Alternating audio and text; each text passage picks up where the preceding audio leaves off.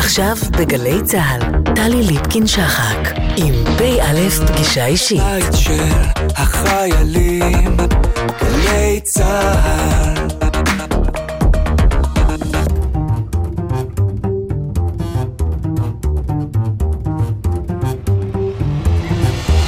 כמה דברים שאתם צריכים לדעת על הפרופסור אהוד הררי. הוא נולד בשנת 1935 בתל אביב והתגורר בה עד גיל 21, תום שירותו הצבאי. בנערותו היה חבר בתנועה המאוחדת, ואחרי שסיים את התיכון, בחר שלא להתגייס לנחל כשאר חבריו, אלא לגבעתי. בחודשים האחרונים לשירותו הצבאי החל ללמוד מדעי המדינה בבית הספר למשפט וכלכלה בתל אביב. לאחר השחרור יצא ללימודי תואר ראשון ביחסים בינלאומיים ומדעי המדינה באוניברסיטת ג'ורג'טאון בוושינגטון. בשנות לימודיו עבד בשגרירות ישראל בוושינגטון, ומשסיים קיבל הצעה ללמוד שפה מזרח אסייתית. משרד החוץ הישראלי הציע לו בורמזית, הוא בחר ביפנית, ומאז הוא חוקר את התרבות היפנית. באוניברסיטת ברקלי בקליפורניה למד יפנית ועשה תואר שני במדעי המדינה ויחסים בינלאומיים ואת הדוקטורט שלו. עבודת הדוקטורט עסקה בפוליטיקה של העבודה ביפן, ממדים פנימיים ובינלאומיים. בשנת 1968 חזר ארצה למשרת מרצה במחלקה למדעי המדינה באוניברסיטת תל אביב. במהלך השנים שימש הפרופסור הררי מרצה וחוקר באוניברסיטאות רבות בארץ ובעולם, ביניהם האוניברסיטה העברית בירושלים, אוניברסיטת אוקספורד באנגליה, אוניברסיטת טוקיו ועוד.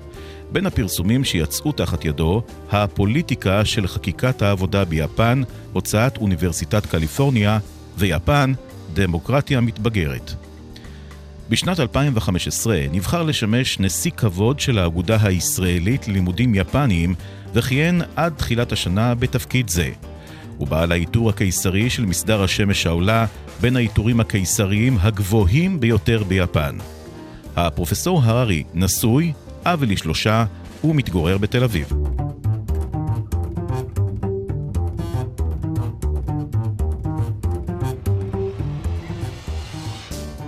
פגישה אישית, פרופסור אהוד הררי, מומחה ליפן, שלום לך. שלום וברכה. ערב טוב. שלום למאזינים. אנחנו מקליטים את השיחה ביום כה משמעותי, בשישה באוגוסט. היא תשודר בשבת, אבל אנחנו מדברים ביום שבו בשמונה ורבע בבוקר, בשישה באוגוסט 1945, ב-17 שניות. ב-17 שניות, הוטלה אה, פצצת אה, ילד שמן על אה, הירושימה. כשאני אומרת לך את זה, מומחה ליפן, מהו הדבר הראשון שאתה חושב עליו? הדבר הראשון זה הזיכרון ההיסטורי, והמסקנות המוסריות והטכנולוגיות שהסיקו מהאירוע הנורא הזה. תן לי תמונה. איזה תמונה עולה לך? תמונה, כמובן, אני ביקרתי כבר הרבה פעמים במוזיאון בהירושימה, כך שהתמונה כמובן של אה, אנשים חרוכים, של אה, שלדים, של אה, תמונות של אדם דבוקים לקיר, דברים מהסוג הזה, או תמונות יותר גדולות של, ה, של הירושימה אחרי הפצצה. אלה הדברים שחקוקים אצלי בזיכרון. אדם שבוחר ללמוד את יפן, כפי שאתה למדת ובוודאי ממשיך ולומד אותה גם עד היום. אין סוף. הירושימה ונגסקי, אבל קודם כל הכל הירושימה, היא המנוע, היא המחולל של העניין? אני נכנסתי לתחום היפני לגמרי במקרה. זה היה שילוב של שתי מילים שהן סותרות אחת את השנייה. זה, המילה האחת הייתה אופורטוניזם, והשנייה אידיאליזם. ב-1960 סיימתי את לימודי ה-BA, בית ספר לשירות חוץ באוניברסיטת ג'ורג'טאון. עמדתי לעבור לברקלי, להמשיך בלימודים אה, מתקדמים, ואז פנו אליי ממשרד החוץ, והציעו לי ללמוד שפה מזרח אסיאתית. משרד החוץ הישראלי, ישראלי, כמובן. ישראלי, כן. בהנחה שאני אצטרף למשרד החוץ. והשפה שחשבו עליה הייתה בורמזית. אני עשיתי סקר, והתברר לי שהשפה הקשה ביותר בעולם היא יפנית. החברה היפנית הכי קשה לפיצוח. אני הייתי אז צעיר ונמרץ ואידיאליסט. לא הלכתי לקיבוץ, לא המשכתי בצה"ל. אז מה שנשאר לי זה כמובן ללכת למשרד החוץ או משהו כזה, ולקחת את הדבר הכי קשה שיש. כי למדתי בג'ורג'טאון מדע המדינה ויחסים בינלאומיים. למה בורמזית? למה בורמזית? כי באותן שנים היו לנו קשרים היה בבורמה. סיפור אהבה בין בין ישראל, בן גוריון. בן גוריון ואונו. בורמה אז הייתה מדינה דמוקרטית, בורמה הייתה התקווה של אסיה, של ההתעוררות הדמוקרטית. בן גוריון בילה חודש ימים במנזר בבורמה, אונו הגיע לישראל. גם נבון, יש לו זיכרונות מאוד מעניינים שהוא כל פעם, אה, כשראיינו אותו, הוא ציין את זה. אחת מהחוויות העמוקות ביותר שהיו לו. אז חשבו, טוב, שיהיה איזה ישראלי שילמד בורמזית. אני אמרתי, אני הולך על הכי קשה שיש. למזלי, כשהגעתי לברקלי, לא לימדו בורמזית, לימדו יפנית. אז משרד החוץ הסכים. זה הופך את השאלה של אה, הרלוונטיות של אה, מלחמת העולם השנייה, ובעיקר של הירושימה ונגסקי, לעוד יותר משמעותית. אמריקה בשנת 60 בברקלי, כמה נותנת לעצמה דין וחשבון בשאלה של הטלת אה, פצצות אטום כן, על אז יפן. אני, אני אענה לך בעקיפין. קודם כל, הידע שלי על יפן, לפני שקיבלתי על עצמי ללמוד את השפה, היה מקורס של היסטוריה דיפלומטית של ארצות הברית. ואז, מה שידעתי על יפן היה מינוס ידע. לא ידע רב, אלא מינוס, מנקודת המבט, המבט האמריקאית. מה, הם ניסו אז להסתיר? עכשיו, לא, אבל uh, הדגש היה על ארצות הברית ועל השיקולים וכן הלאה. בארצות הברית קיבלו את הפצצה כדבר מובן מאליו, קיבלו את הפצצה כמשהו שסייע לסיים את מלחמת העולם השנייה, כלי נשק שחסך מיליון וחצי אמריקאים ושניים וחצי מיליון יפנים, שארצות הברית עשתה טובה ליפן, היבט, הטייס של אנולה גיי, זה היה שם המטוס שהפיל את הפצצה, הוא עד יומיו האחרונים אמר שהוא לא מתחרט. זאת אומרת שזאת הייתה תפיסה אחת. מצד אחר, הייתה תפיסה אחרת. כי בדיעבד נודעה עוצמת ההרס. 6,500 פעמים פצצה רגילה.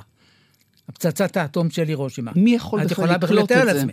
קשה. לא רק זה, גם לא ידעו איזה סוג של קרינה ומה היו האפקטים של קרינה. כל זה בא בדיעבד, כן? ואז כמובן אה, התעוררו אצל אנשים רבים, התעוררו רגשי חרטה. ויש אה, טייס מפורסם בשם קלוד את'רלי, שהוא ממש אושפז. מרוב הרהורי החרטה הוא הפך לקרימינל, הוא ישב במוסדות בריאות נפש, דברים מהסוג הזה. כך שיש לנו פה את שתי הקיצוניות האלה. אבל אני חושב, אם את מדברת על הציבור באופן כללי, לא על ההיסטריונים והיסטריונים חדשים, אז האמריקאים עדיין שלמים עם זה. והיפנים? היפנים זה סיפור אחר. כן, קודם כל, אה, תקופה מסוימת הסתירו מהם בכלל את ההפצצות ואת האפקט שלהם, גם כאשר נודע. נגיד שמי שהסתיר זה בעיקר האמריקאים, כי הם שלטו האמריקאים, שם. הם היו, הש- הם היו המושלים כמובן, כן? ולאחר שנודע, אז אה, קוראים לזה תופעה של התקרבנות. זאת אומרת, אה, יפנים רבים, לא כולם כמובן, שוכחים את התפקיד שהם מילאו בפרוץ מלחמת האוקיינוס השקט, ההתקפה על פרל הרבר, והם הפכו לקורבנות של המלחמה. וכקורבנות של המלחמה הם יכולים להיות נושאי הדגל של השלום. וזה בדיוק מה שעיריית אה, הירושימה החליטה לעשות. את זה חקר אה, חוקר ישראלי ששוהה עכשיו בארצות הברית בשם צוינברג, שהוא אה, חקר את ההיסטוריה הזאת, כיצד כל התפיסה הזאת של שלום, של הירושימה, איך היא נולדה. והיא נולדה בין היתר, לא לגמרי, בין היתר בתפיסה שזה יקדם את האינטרס של העיר.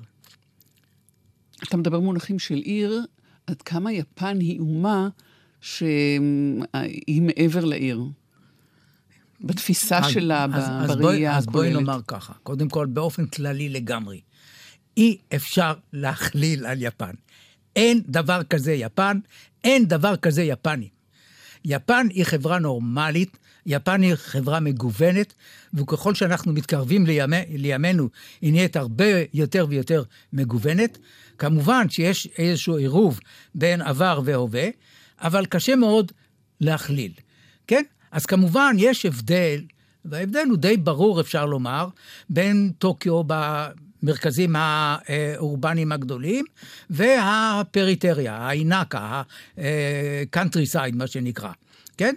אבל מצד אחר, יש אה, יותר ויותר, נגיד, אה, נקרא לזה שוב, אני אולי סותר את עצמי, אם אין הומוגניזציה של התרבות. למה? מכיוון שאמצעי התקשורת שם כל כך מפותחים, אמצעי התקשורת כל כך מגוונים, שהם מגיעים לכל פינה ביפן. אז מצד אחד, כולם חשופים לאמצעי תקשורת, אבל מצד אחר, הם חשופים לאמצעי...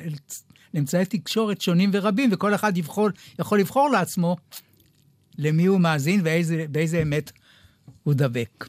אבל עד כמה אותו זיכרון קולקטיבי שדיברת עליו, כששאלתי כן, אותך כן. מה, מהי בשבילך הירושימה, כן. עד כמה הזיכרון הקולקטיבי הזה כן. הוא המניע של יפן מאז ועד היום? אני חושב שיש לו חלק חשוב מאוד. קודם כל, יש לו חלק חשוב בכך שהציבור היפני קיבל את החוקה שבמידה רבה נכפתה על יפן על ידי שלטונות הכיבוש. זאת אחת החוקות הליברליות ביותר בעולם, זה דבר אחד, דמוקרטית ליברלית, ויש לה סעיף מאוד מפורסם שנקרא סעיף 9. וסעיף 9, מכנים אותו סעיף השלום. שיפן אומרת שמעתה ועד עולם, השורה התחתונה, אנחנו לא נחזיק ולא נפתח אמצעי לחימה. אנחנו לא, מהיום ועד עולם, מעתה ועד עולם, לא נהיה מעורבים בפעולות תוקפניות במדיניות החוץ שלנו. והיפנים אימצו את החוקה הזאת בחוזקה, והיו ניסיונות של אה, שלטונות יפן, מסורתיים יותר, אבל גם לא בדיוק כמו שהיה בעבר, שניסו להכניס שינויים לחוקה. עד היום החוקה הזאת לא נכנס בה שום שינוי, לא פסיק ולא נקודה. הגנרל מקארתור, שהוא היה המושל של יפן, נתן הוראה לצוות שהוא הקים, בראשותו של אדם בשם צ'ארלד קיידס, קדוש, עורך דין מניו יורק, והוא היה ראש הוועדה שניסחה את החוקה. בין היתר, אחת התורמות החשובות ביותר הייתה אישה, ביאטה סירוטה. היא ניסחה את הסעיף של השוויון המגדרי של החוקה היפנית, ועד היום זוכרים לה את זה. היא פרסמה ספר מאוד מעניין, The Only Woman in the room, היא הייתה היחידה בוועדה שניסחה את החוקה. שבוע ימים היה להם. למה? כי הם חששו שבנות הברית, במיוחד סין ומדינות אחרות, יכפו על יפן תנאים אה, הרבה יותר נוקשים, ואולי אפילו יכריחו את אה, מקארתור להורות לקיסר להתפטר וכן הלאה. מקארתור דווקא היה מעוניין בשימור מוסד הקיסר, אבל גימוד העוצמה שלו. פרופסור אהוד הררי, יש אפשרות כלשהי, ולו גם מרוחקת, לומר או לראות באסון הזה של שתי פצצות האטום הללו איזשהו silver lining, איזשהו אה, היבט חיובי, שאפשר להגיד שיפן יצאה נשכרת ממנו? להגיד שטוב שזה קרה, אין דרך, אבל אני משהו... חושב ש... אה, קשה לומר את זה, כן? ואת צודקת. את שאלת אותי בהיסוס. יצא הרבה, לא רק ליפן, כי לא ידעו מה, יהיה, מה תהיה עוצמת הפצצה. לאחר שזה נודע בדיעבד, אז אני חושב שהתקבלה איזושהי החלטה, לפחות במלחמה הקרה, לא עוד. אז היה מאזן אימה בין ברית המועצות ובין ארצות הברית. והיה חשש, והיו תקופות שהיה חשש, והקימו מקלטים בכל מיני מקומות וכן הלאה, אטומים, אבל מצד אחר, היה היסוס עצום, גם של ארה"ב וגם של ברית המועצות, להשתמש בנשק הזה. מלחמות בעולם לא פסקו, אבל עד היום לא היה שימוש בנשק גרעיני. דבר אחד. דבר שני, יפן קיבלה החלטה שהיא לא מפתחת נשק גרעיני. ואני לא יודע מה המצב כיום, אבל במשך הרבה שנים, גם אם הממשלה הייתה רוצה, המדענים היפנים לא היו מוכנים. והצמיחה אה, הכלכלית והקדמה שיפן כן. אה, מתברכת בה. במשך זמן די ארוך הייתה תחושה שיפן הייתה, המלחמה וסיום המלחמה, היה קו פרשת מים, מה שנקרא ווטרשד. זאת אומרת, מה שהיה לפני כן זה מה שהיה לפני כן, אחרי כן זה משהו חדש. מתברר שהייתה מידה רבה של המשכיות, גם בתחום הכלכלי, גם במדיניות הכלכלית של הממשלה, במעורבות של המדינה בכלכלה. ועד כמה שזה יישמע מוזר, יש דמיון מסוים בין יפן לאחר המלחמה, במיוחד בעשורים הראשונים, וישראל לאחר הקמתה. בישראל, מי שבעצם נתן את הטון הייתה מפלגה, אבל היה איזשהו מרכז, והייתה מעורבות רבה מאוד של המדינה בכלכלה. ביפן גם כן הייתה מעורבת, מעורבות מאוד רבה, אבל שם הבירוקרטיה הממשלתית הייתה זאת שבמידה רבה נתנה את הטון. זה משהו שהחל כבר קודם, בתקופת המלחמה קצת הגזימו, ולכן זה לא צלח. התדמית של יפן זמן המלחמה, שזה בולדוזר שעובד מצוין, לא נכון. אחת הסיבות שדווקא המדיניות הזאת לא צלחה, של ניסיון לתכנן כל דבר וכן הלאה. ולאחר המלחמה, באמת, המפלה והרצון לחזור למשפחת העמים כמדינה מכובדת, הייתה החלטה אסטרטגית. אנחנו לא עושים את זה באמצעות כוח צבאי. אנחנו לא מקימים צבא. אנחנו עושים את זה על ידי הצלחה כלכלית וסיוע למדינות אחרות, ולהיות מודל של דמוקרטיה. כדאי לציין, למשל, שוב, ישראל ויפן, אחרי מלחמת העולם השנייה, הרבה מדינות אה, קמו כדמוקרטיות חדשות. רק שלוש שרדו מאז. ישראל, יפן והודו. הרבה מדינות באפריקה, באסיה, התקווה של העולם, כולם הפכו לדיקטטורות. רק המדינות האלה. אז יפן פשוט חרתה על דגלה שלום, הצלחה כלכלית, סיוע. נעשה אתנחתא, פרופסור אהוד אה, הררי, נעשה אתנחתא, ולבקשתך נשמע את פאנק סינטרה. I did it my way. נכון. זה מתקשר ל... כי I did it my way.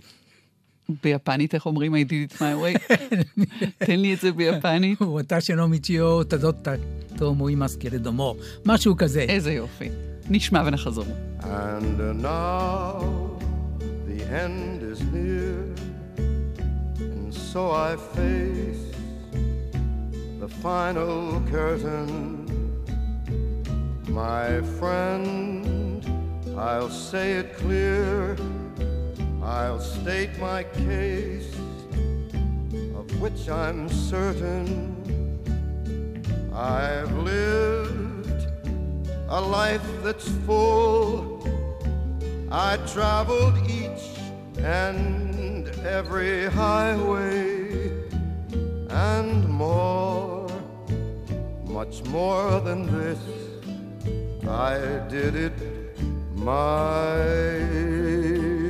way.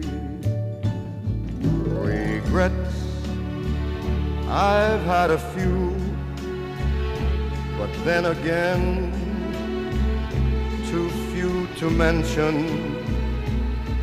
I did what I had to do,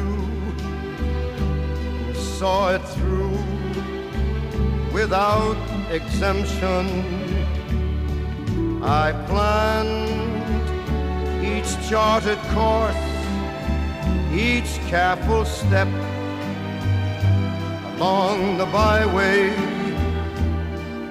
and more, much more than this, I did it my way. Yes, there were times I'm sure you knew when I bit off more than I could chew. But through it all, when there was doubt,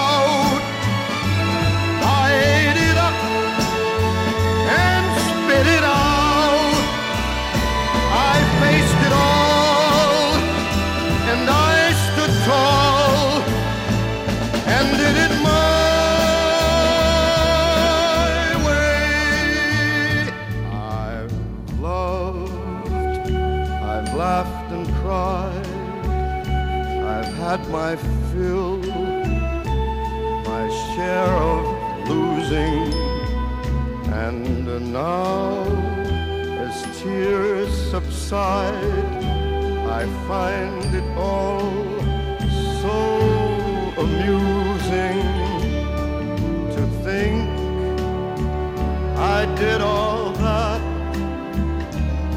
And may I say, not in a shy way, oh no, oh no, not me. I did it my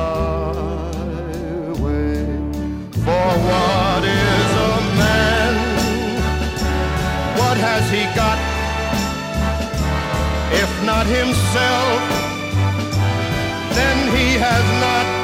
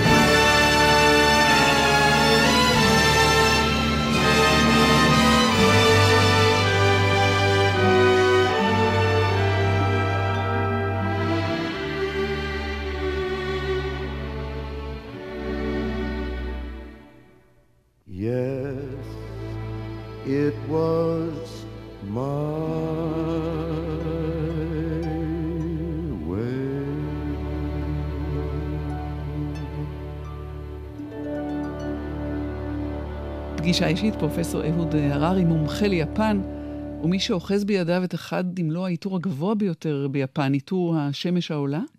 מסדר השמש העולה, כוכב זהב וכסף. אבל זה דרגה מספר שתיים. דרגה מספר אחת מקבלים ראשי ממשלה, שרים, שופטים של בתי דין עליונים, דברים כאלה. ואת זה קיבלת מתי? קיבלתי בנובמבר אה, 2017. על פועלך, על, אה, על, על המחקרים שלך, על על- הקשר שלך? ועל קידום אה, לימודי יפן ב- בישראל, וקידום יחסי ישראל-יפן. בסוף ההרצאה, אז סיכמתי את זה עם השיר של פרנק סינטרה, I did it my way, כי I did it my way במידה רבה. הקיסר, אפרופו קיסר, אחרי מלחמת העולם השנייה ואחרי הכניעה שלהם, אמ, הקיסר הושפל למעשה, הוא נאלץ אה, להיכנע. מה זה עשה לתרבות היפנית שבה הקיסר הוא, הוא, ה, הוא האבא? כן, קודם כל הקיסר לא הושפל על ידי האמריקאים. חייבים לציין. נכון שהיפנים ניסו באמצעות, אה, ניסו באמצעות הסובייטים לתווך בין יפן וארצות הברית כדי לסיים את המלחמה בצורה מכובדת. הסובייטים הכזיבו, והיפנים אה, יצרו קשר עם, האמר... עם האמריקאים. ואמרו להם, אנחנו נהיה מוכנים להיכנע בתנאי שתשמרו את מעמד הקיסר. בסופו של דבר, הקיסר הוא זה שהכריע במועצת המלחמה. היו שלושה בעד, כניעה, שלושה נגד, ואז שאלו את הקיסר מה דעתו. כן? הקיסר לא קבע בהיסטוריה היפנית, אלא כששאלו אותו הוא ענה, בדרך כלל. וזה מה שקרה אז. אז הוא החליט להיכנע, וזה מה שקרה בין היתר. עכשיו, הוא לא הושפע, להפך, הוא, בפגישה שלו עם מקארתור, הוא הציע למקארתור להתפטר. מקארתור אמר לו, לא, אני רוצה שאתה תישאר על כנך ותסייע לי בדמוקרטיזציה של יפן. נכון שישנה תמונה מאוד מפורסמת של הקיסר ומקארתור עומדים במשרד של מקארתור. מקארתור ענק, הקיסר קטנטן, הקיסר לבוש בחליפות, אה, בחליפה ככה מאוד מאוד מפוארת ומעונבת, ומקארתור עם אה, חולצה וצווארון פתוח, כן? וזה בזה, זה פגע מאוד ליפנים, ביפנים. כי זה מראה כאילו את ההבדלים בסמכויות וכן הלאה. עכשיו, תראי, עד כמה שזה יישמע מוזר, האליטה היפנית כמובן לא אהדה את הממשל היפני בלשון המעטה. ושיתפו פעולה מתוך הכרח. כמו שם במבוק. באה רוח חזקה, הוא מתכופף והוא מתרומם. אז אמרו, אוקיי, אנחנו נעשה, בכל אפשרות, בכל מקום לשים מקל בגלגלים, עשו. אבל היו גם, גם בתוך האליטה היפנית, היו כאלה שדווקא רצו את המודל האמריקאית, האמריקאי, אבל הם הושתקו בזמן המלחמה. ולא פחות חשוב, זה הציבור, הציבור היפני. הציבור היפני ראה באמריקאים משחררים. כי ציירו בפנה, בפני הציבור היפני תדמית של השטן. ומה יקרה כשהם יבואו? יאנסו את כל הנשים ויהרגו את כולם, וכן הלאה. פתאום מגיעים אמריקאים. אז היו כמה מקרי אונס, אבל הם במידה רבה, כן, של, של חיילים, מתורבתים, מחלקים מסטיק, מחלקים ממתקים, דברים שהם, מהסוג הזה. אבל אחרי שהם חרכו שתי ערים כן, ומאות אלפי אנשים. כן, אבל הם אמרו, חלק מהם לפחות, אם המלחמה הייתה ממשיכה, אז היה עוד יותר נורא. חוץ מזה, הם התנערו מההנהגה. הם החליטו שהם לא אשמים, זה הקצונה היפנית. היפנים היו כל כך רעבים ועייפים, שהם קיבלו כל דבר בברכה. שסיים את, ה... את הטראום, את האורדיל הזה, שהם היו נתונים בו במשך כמה, כמה שנים. בהתחלה, בזמן, בתחילת המלחמה, יפן שגשגה. הכלכלה פרחה, הכל פרח, כי היו ניצחונות, הצבא היפני ניצח אחד אחרי השנייה. אבל מאז 1942 במינווי, הגלגל התהפך, התחילו להפציץ את טוקיו. זהו, אז הם החליטו שהאמריקאים הם משחררים. על פי גיליון העבודה שלך, גיליון ההצטיינות שלך והאוניברסיטאות שבהן אה, ישבת כמרצה אורח או כיושב ראש מחלקה. קודם כל סטודנט הייתי. וקודם כל סטודנט, אבל אני מדברת כבר אחר כך. העולם מתעניין ביפן, הוא מחפש אה, מומחים. אה, זה, אין, אין די כאלה? אפשר לומר שזה בא בגלים. כן? זה בא בגלים. אה, קודם כל, ה... בזמן המלחמה גייסו את ה-best and the brightest של הסטודנטים והכשירו אותם בשפה היפנית. בדנבר, ואנחנו זכינו שאחד מהם לפחות אה, לימד באוניברסיטה העברית בירושלים, פרופסור אברהם אלטמן, אחד החלוצים. אז דוח שלם של פרופסורים באוניברסיטאות בארצות הברית, וגם באנגליה, דרך אגב, שמות מאוד מפורסמים, הם אלה שלמדו יפנית אה, כדי לתחקר שבויים. למזלם, חלק מהם לא הגיע.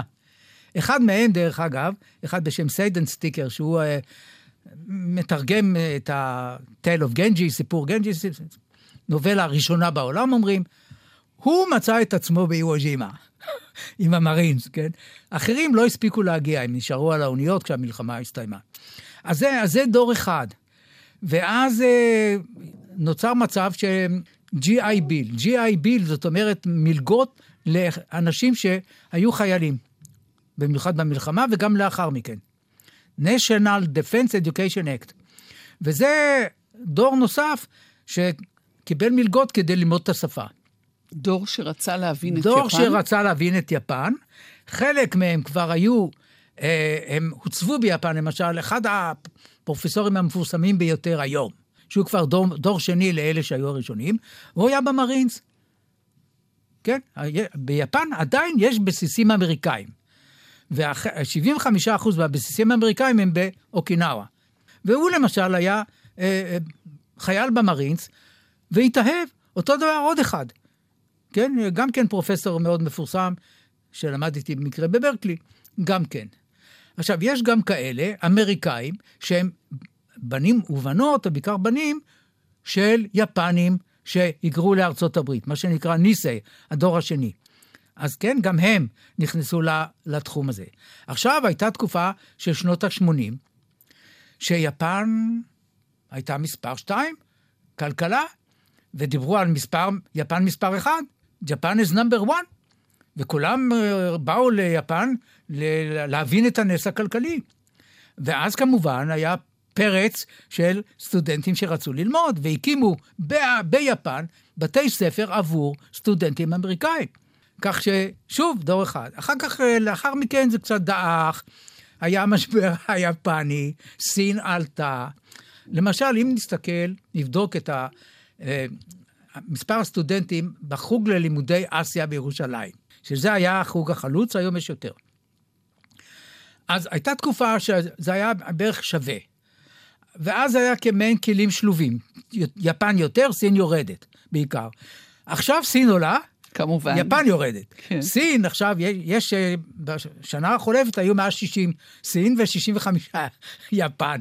אז אה, ה- ה- טוב, זה גם הישראלים, כי הם אה, קצת פרקטיים, הייתי אומר, אבל יש גם סיבות אחרות למה אנשים נכנסים לתחום הזה, שזה נושא נורא מעניין בפני עצמו. אתה חוקר אה, גם אה, בצד של מדע המדינה, גם של התרבות, אה, מנהל אה, יחסי עבודה ביפן, כל נכון. התחומים הלכאורה יומיומיים של יפן. נכון. לאחר המלחמה בעיקר, אבל אני הולך אחורה להיסטוריה כדי להבין את זה יותר טוב. המזל שלי הוא באמת שאני חוקר אנשים מתים, כלומר, קורא וכן הלאה, וגם יש, אני חייב לראיין. ואני, אה, כיוון שאני עוסק בנושאים שהמרואיינים שלי הם האנשים הכי חשובים ביפן, פוליטיקאים, בירוקרטים ברמות גבוהות, מנהיגי איגודים מקצועיים, ראשי חברות כלכליות וכן הלאה. קשה מאוד להגיע, קודם כל, לקבל אצלם רעיון. וכל העניין הזה של הצלחה, קודם כל לשכנע אותם להתראיין, ואחר כך לנהל את הרעיון, זה עבורי היה האתגר הכי גדול, והדבר שאני הכי אוהב לעשות. כי המפגש איתם זאת חוויה יוצאת מן הכלל. מה צריך כדי לרכוש את אמונם באופן העמוק ביותר? צריך להיות קצת כמותם, צריך להיכנס לאורם, צריך להבין אותם היטב, וזה לוקח זמן? אני חושב שכן. אני חושב שכן, אבל מצד אחר, הם לא, הם לא מצפים מאיתנו שאנחנו נגיע לרמה הזאת.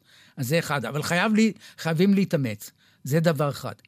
דבר שני, חייבים לשכנע אותם מיד בהתחלה, שאנחנו יודעים את הנושא שעליו אנחנו רוצים לדבר על בוריו. חסרים לנו גם כמה דברים. כי מה שבדרך כלל קורה, שוב, בהכללה, זה כשהם פוגשים זרים, אז הם מתחילים לספר להם מבריאת העולם ועד היום. כלומר, תבין את זה, נותנים להם מה שהם רוצים להבין, כן? ואז אני cut the jive, מה שנקרא, ונותן להם יד להבין מבלי להשתחצן. זה נורא חשוב. בלי להשתחצן, שאני בעצם מכיר את כל הדברים האלה, ואני, יש לי פה שאלות מאוד מאוד ספציפיות, וזה יכול לעזור לי. מצד שני, צריך להיות מאוד נמרץ, ולפעמים אפילו, אם את רוצה, גס רוח. כי פעם אחת היה לי מקרה שהייתי צריך לראיין מישהו מאוד חשוב, ולא נתנו לי, הלוך ושוב, הלוך ושוב, צלצלתי, צלצלתי, צלצלתי, אמרו, איננו, זה, ופי ופה, והמועד שובי ארצה הלך והתקרב. בסוף אמרתי לו, תשמע, אם אתה לא מסדר לי רעיון, והרעיון הזה הוא במרכז המחקר שלי, אני עבדתי עליו המון. אם אתה לא מסדר לי רעיון, אני עושה הרקירי, מה שאומרים בעברית, עושה פוקו ביפני, בכניסה לבניין שלכם. בהיסטוריה היפנית זה הדבר הכי נורא שיכול לקרות לבן אדם. חשוב שמישהו בא בכניסה לטירה שלו או לאחוזה שלו, עושה חרקירי. למחרת קיבלתי רעיון. זה נשק יום הדין. אז זה יום, נשק יום הדין. אמרתי, אני לא יכול, אני חייב לעשות את זה. ההיכרות שלך והמחקר שלך אפשרו לך לחזות תהליכים? לראות uh, מה קדימה? אמ, או שהם מצליחים להפתיע אותך ביפן? כן ולא. זאת אומרת, תראי, במשך תקופה די ארוכה, אפשר היה לומר שהפוליטיקה היפנית די משעממת. זאת אומרת, את יודעת, הייתה מפלגה אחת בשלטון, מ-55 עד 93, 38 שנים, היא הייתה מפלגה יחידה. לא כמו מפא"י שהייתה בראשות קואליציות. לאחר מכן הייתה תקופה קצרה שהייתה, האופוזיציה שלטה והם חזרו לשלטון. זאת אומרת שבמידה רבה, במשך הרבה שנים, הכל היה צפוי. ושום רשות נתונה, זה היה ברור שזה מה שיקרה. בשנים האחרונות יש עליות וירידות, ויש כבר uh, בהחלט דברים שהם לא לגמרי צפויים. מה זה מעיד עליהם? למשל, למשל, זה, זה מעיד קודם כל על uh, דבר אחד שהם מסוגלים לשנות, אחד. אומרים שהם לא משנים ושהם זה... שינו, שינו בתקופות, uh, בנקודות uh, משבר במיוחד בהיסטוריה היפנית, שינו, עשו תפנית מאוד מאוד רצינית. פה, uh, כשיש משבר, והוא משבר חמור, אז מחליפים את הסוסים. ולמשל, ב-2009, אחרי שנים רבות שהמפלגה אחת הייתה או בשלטון לבד או בראשות קואליציה, הביסו אותה. והאופוזיציה נכנסה לשלטון. כי הגיעו מים עד נפש, מה שנקרא אצל היפנים. ועכשיו שוב יש אה, שינויים. למשל, אף אחד לא ציפה שראש הממשלה הנוכחי, מר אבה שינזו, יחזיק מעמד כל כך הרבה זמן. זה אתה ש... לדוגמה. זה אתה שהצלת את לא, יפן אני- מקטסטרופה פוליטית? אני, אני חושב שכן, אם מותר לי לומר. אני בשנת 2000 באתי ליפן לשבתון האחרון, לפקולטה למשפטים של אוניברסיטת טוקיו. בתקופה הזאת יפן הייתה במשבר. יפן, לציבור היפני הייתה תחושה שאין מנהיג, שאין יד מכוונת, שהספינה נעה בלי קברניט. והיה גם מנהיג אה, כריזמטי, שהוא היה במפלגת השלטון, אבל לא היה מה שנקרא מבריק, מוזר, אבל הציבור אהב אותו מאוד. ואז התחילו לדבר על אימוץ שיטת הבחירה הישירה לראש הממשלה. יפן היא, אפשר לכנות אותה אה, פר, מדינה פרלמנטרית עם, עם אה, קיסרות, שהקיסר הוא חסר פול, כוח פוליטי. כלומר, אפשר לומר שזאת היא בעצם מדינה פרלמנטרית. ראש הממשלה נבחר על ידי הפרלמנט, ודובר הרבה בעיתונות. ניגש אליי הדיקן של הפקולטה למשפטים, אומר לי, אהוד, יש לנו קבוצת דיון של פוליטיקאים ושל אה, אנשי העבודה ועיתונאים ואקדמאים. אני רוצה שתבוא, תיתן לנו הרצאה על הבחירה הישירה בראש, בישראל, התוצאות שלה, ומה יכולות להיות, מה יכול להיות האפקט שלה על הפוליטיקה היפנית, כי אתה מכיר את שני הצדדים. ואני נתתי להם הרצאה וניתחתי את המצב, את הפוליטיקה היפנית, פוליטיקה הישראלית, ואמרתי להם, אל תיגעו בזה. אל תיגעו בזה. עכשיו, המבריק הזה, המוזר, נבחר בסוף לראשות הממשלה, והוא הקים ועדה מייעצת בראשות אותו דיקן שהפך לנשיא האוניברסיטה, שידונו בדרכים להשתית את השיטה הזאת. והוא בא עם ההמלצה שלך. והוא בא עם ההמלצה שלי. ביקשו ממני גם שאני אכתוב מאמר. אז ראש המכון העביר את זה ל... ל... לדיקן, העבירו את זה לפוליטיקאים, יצאה משלחת לישראל כדי לבדוק את המצב. לפני שהם יצאו, קיבלו תדריך, והם ידעו בדיוק מה לשאול ומה מה קורה. הוועדה ישבה, דנה בכל מיני דברים, והנושא וכך נשאר על המדף. וכך ניצלה יפן. אנחנו נעשה אתנחתא. טוב. נעשה אתנחתא, פרופסור אהוד אה, הררי. לבקשתך, בן לו היה לי. נכון? הוא יש לי, יקרא לו. יש לי, למזלי. והוא נולד ביפן, הוא לא יפני והוא לא אזרח יפני. אני אוהב את השיר הזה כי, אני לא יודע, הוא פורט לי על נימים מסוימים, וגם הזמרת שרה את זה בצורה יוצאת מן הכלל, לפי דעתי. נשמע ונחזור.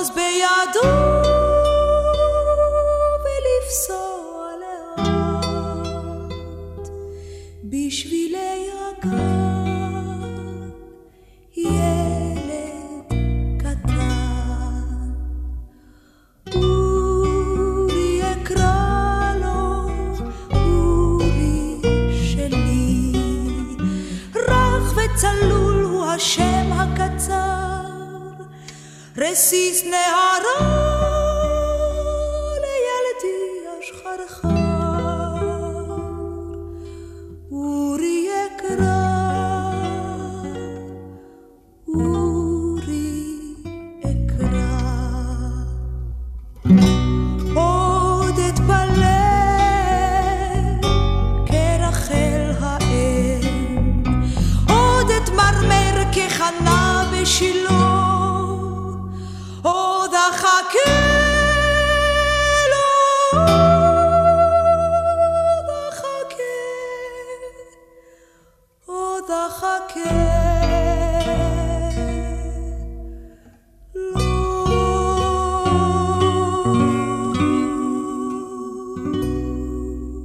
אישית, פרופסור אהוד הררי, מומחה ליפן.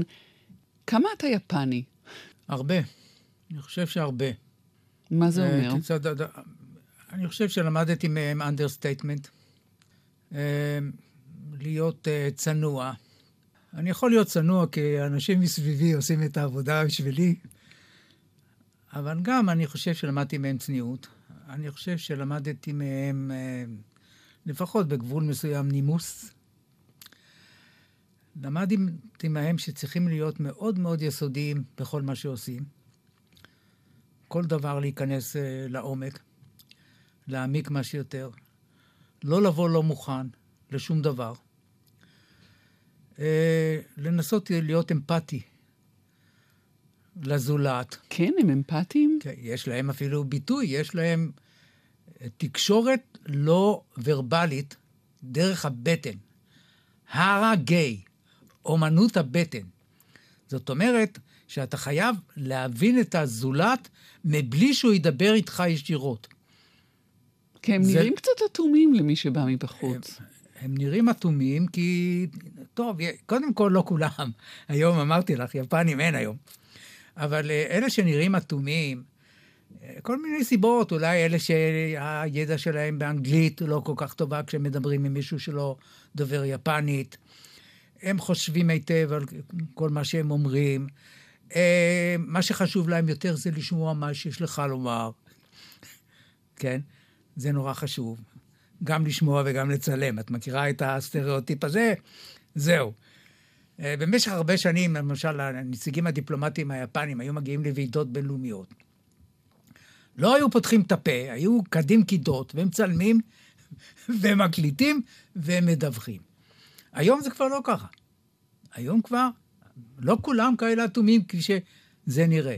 כלומר, אנחנו צריכים להיפטר מהסטריאוטיפים האלה, מה שיותר מהר.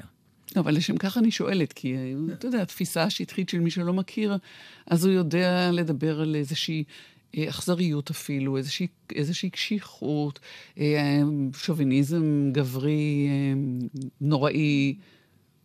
קודם כל, קודם כל, הסטריאוטיפים האלה הם חיים וקיימים. ולגבי, לצערי, מרבית האוכלוסייה, זה, הם טוענים שזה אופי לאומי. ההיסטוריה היפנית ברובה הייתה היסטוריה של שלום. היו תקופות ארוכות יחסית של מלחמות אזרחים אכזריות. במלחמת העולם השנייה הייתה מידה רבה של אכזריות של יפן, אבל אין להם ולא היה להם מונופול על זה. בתקופה שלאחר המלחמה, העם היפני הוא העם, העם, העם, שוחר השלום פר אקסלנס. האדם הנעים ביותר להתרועע. אדם שמוכן לעזור לך מה שיותר. ולכן התדמית הזאת, שזה משהו שטבוע, והיום זה רק כאילו על פני השטח, ומי יודע מחר זה יפרוץ, אני גם מכיר אנשים בעולם האקדמי שאומרים לי את זה. אני יותר אופטימי, לא מקבל את זה. והדיכאון המסוים הזה, זה שעולה למשל מהספרים אפילו של הרו- הרוקי מורקמי, אה, יש איזה דוק של אה, דכדוך, שלא לדבר על שיעור התאבדויות גבוה, אם אני לא טועה. יש שיעור התאבדויות גבוה, קודם כל הוא לא ההתאבדויות, השיעור הגבוה ביותר בעולם, זה דבר אחד. דבר אחר, אה, יש גם סיבות לכך. במשך הרבה זמן הייתה אה, תחושה או תפיסה שרובם הם סטודנטים שמתאבדים כשלא לא מתקבלים לאוניברסיטה המתאימה. כי שם יש הרי מה שנקרא אסקלטור, כן? דרגנוע. נכנסים לגן הילדים ומגיעים לאוניברסיטה הכי... זה, וה- האוניברסיטה קובעת את מסלול החיים. גם זה לא לגמרי נכון היום, היה נכון במידה רבה, אז, אבל גם זה לא נכון. יש שיעור התאבדויות עולה כאשר המצב הכלכלי, אה, סיבות, הסטטיסטיקה מראה שגילאים מסוימים, שנקלעים לקשיים, אלה האנשים שמתאבדים. ואיזה... מש... איזה... זה לא, עכשיו, נכון שיש איזו תפיסה שאומרת שיש uh, מי שמתאבד הופך לכוכב וכן הלאה, ומי שמתאבד במיוחד למען המדינה, אז זה בכלל שיא השיאים. קשקוש. ת, תמיד כשמדברים על זה, מזכירים את הקמיקזה, נכון? שוב, אנחנו חוזרים קצת למלחמה. והקמיקזה, הם היו, כולם התנדבו וטסו ואל מותם בשמחה, ולפני שהם התפוצצו, אמרו, תן נוהי בנזאי. טוב יחי למות ב- הקי- טוב יח- למות בעד ארצנו. טוב למות בארצנו, יחי הקיסר. אף אחד לא יודע מה הם אמרו. הם בטח אמרו, או כעסן, אימא. איך אנחנו יודעים? לפי מכתבים שהם השאירו. אז כל הסיפור הזה על האופי הלאומי הזה, זה צריך להיפטר ממנו מה שמהר, מה שיותר מהר. כי במכתבים מה? היו כאלה שכן. כי מה היה במכתבים? במכתבים היו געגועים לפורסטו, כלומר לקהילה המקומית, לה- להורים, לבית הספר, לא לאומה ולא לקיסר, ולא הדברים מהסוג הזה. זה לא היה המוטיב המרכזי במכתבים האלה. אלה היו צעירים נורמליים, ואני כל הפעם מדגיש, יש בדרך כלל תפיסות קיצוניות לגבי יפן. או ששונאים אותם, או שאוהבים אותם. או שהם כלי לשלמות, או שהם כלי לרוע. לא נכון, זו חברה מורכבת. זהו. מתי אתה התאהבת ביפן? מתי הבנת אני, שנפלת? אני התאהבתי, אני חושב, תכף בהתחלה. תכף בהתחלה. ובמידה לא קטנה בגלל האתגר. אני הרי נכנסתי לשם בגלל האתגר, האתגר. אבל אם את חושבת על איזה אירוע ואת לוחצת אותי, המפגש הראשוני שלי, נגיד עם יפנים או יפניות, הייתי על אה, תחנת הרכבת וחיכיתי לרכבת, ואז ניגשו אליי שתי בחורות צעירות ושאלו אותי אם אפשר לעזור לי. ודיברתי איתם יפנית, אז קודם כל הם היו, אה, הם כמעט התעלפו. על איזה שנה אנחנו מדברים? 65. בטוקיו. בטוקיו. כן. וראיתי איזה עדינות, איזה נחמדות וזה. המגע הזה, האישי, הקרוב, תכף הדליק אצלי משהו. אחר כך בשכונה, שזה היה משהו נהדר. גרת שם כמה זמן אז? אנחנו גרנו, קודם כל אני התחתנתי ביפן. היינו שם שנתיים, כי אני נסעתי ליפן בפעם הראשונה למחקר לדוקטורט. כלומר, אני כבר סיימתי את כל החובות בברקלי, ורק נשאר לי מחקר הדוקטורט, ואחר כך כתיבה, וביום שסיימתי טסתי ארצה ל... לישראל. כש... מה, מה הייתה הכותרת של הדוקטורט? הכותרת של הדוקטורט הייתה, אה, זה אה, הפוליטיקה של, אה, של עבודה ביפן, ממדים פנימיים ובינלאומיים. כי אני למדתי גם מדע המדינה וגם אה, יחסים בינלאומיים, אז רציתי שיהיה איזשהו case study של שילוב בין שניהם. אה, אז אני רוצה להבין, עד 65 אתה לומד על יפן, אבל אתה לא ביפן. נכון. שזה די ואני מעניין. מתחיל בגיל, ואני מתחיל ללמוד על יפן בגיל 25. שזה צעיר או מאוד מבוגר? מאוחר. מאוחר. אבל אתה מגיע ליפן חמש שנים אחרי ש... שאתה מתחיל ללמוד עליה. כן, ש... נכון. ו... אז אה, קודם כל, הפער בין מה שדמיינת ולמדת לבין המציאות? אה, היה, כמובן שהיה. חוץ מזה, צריך להדגיש, אני שייך לדור שהיה חייב להיאבק על כל דבר. לא היו מילונים בכלל בשביל לקרוא קאנג'י. קאנג'י זה הסימניות היפניות האלה, הציורים, כן? לא היה מילון ראוי לשמו, היה משהו דק. עכשיו, ספרי הלימוד, היו ספרי הלימוד של אותם הסטודנטים שלמדו להיות אה, מתורגמנים וחוקרים של שבויים. אז הרוב זה היה מוס- מושגים אה, אה, מלחמתיים, דבר נוסף. בתקופה שלאחר המלחמה, היפנים החליטו החלטה אסטרטגית לפשט את הכתב שלהם. עד אז היו להם למעלה מחמשת אלפים סימנים, שאדם אדם תרבותי היה חייב לדעת כדי לקרוא חומר בהיסטוריה, למשל. הם החליטו, בסוף, חלק מן הדמוקרטיזציה, הם החליטו לפשט. בחרו 1,600 משהו סימניות, ואמרו, מהיום והלאה אנחנו משתמשים רק באלו. חלק מהם שהיו מאוד מורכבות, כלומר, אה, משיכות מכחול, מכחול מאוד מאוד מורכבות, החליטו לשלוף מהם חלק מהמשיכות ולעשות אותן יותר פשוטות לקריאה. אבל מי שרצה, אבל הספרים, ספרי הלימוד היו של ההיסטוריה. אז הייתי צריך ללמוד בעצם שתי שפות. ושני אה, סוגים של קאנג'יז, של, של אה, סימניות. המורים לא היו מי יודע מה, חי... אני חייב לומר, נוחם עדן, המורים ליפנית. התחלנו בברקלי, 70 סיימנו עשרה, לא, אה. שבעה. ורוב אלה שהיו ונפלו היו ניסי, דור שני של היפנים, שדיברו יפנית בבית.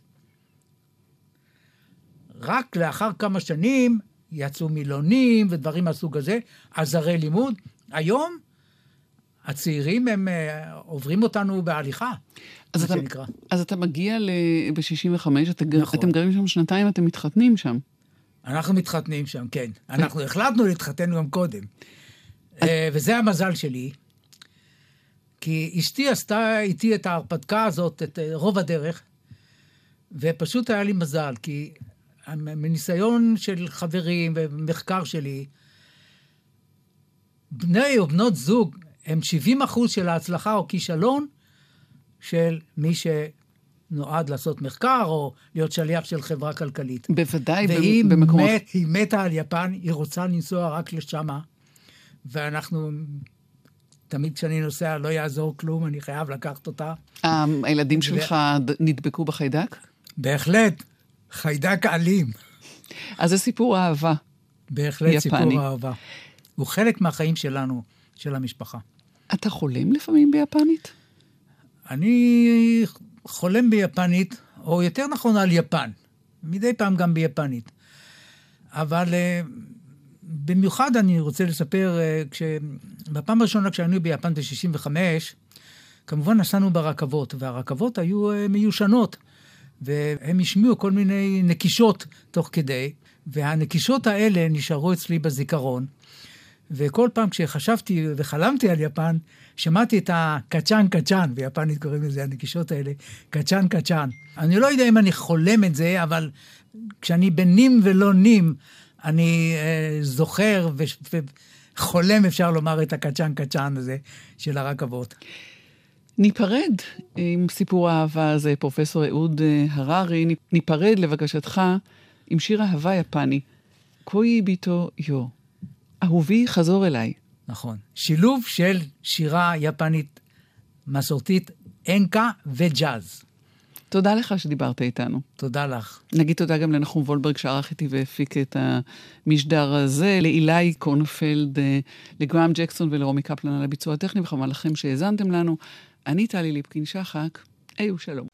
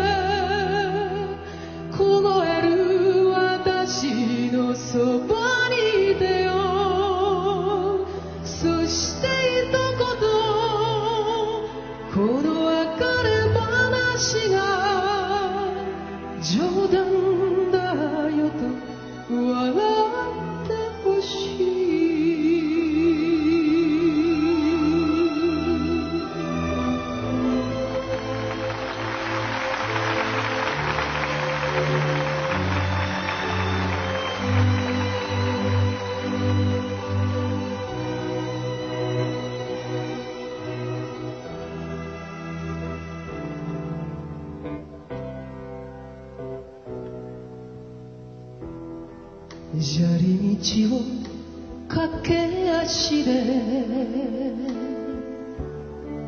マラソン人が行き過ぎる。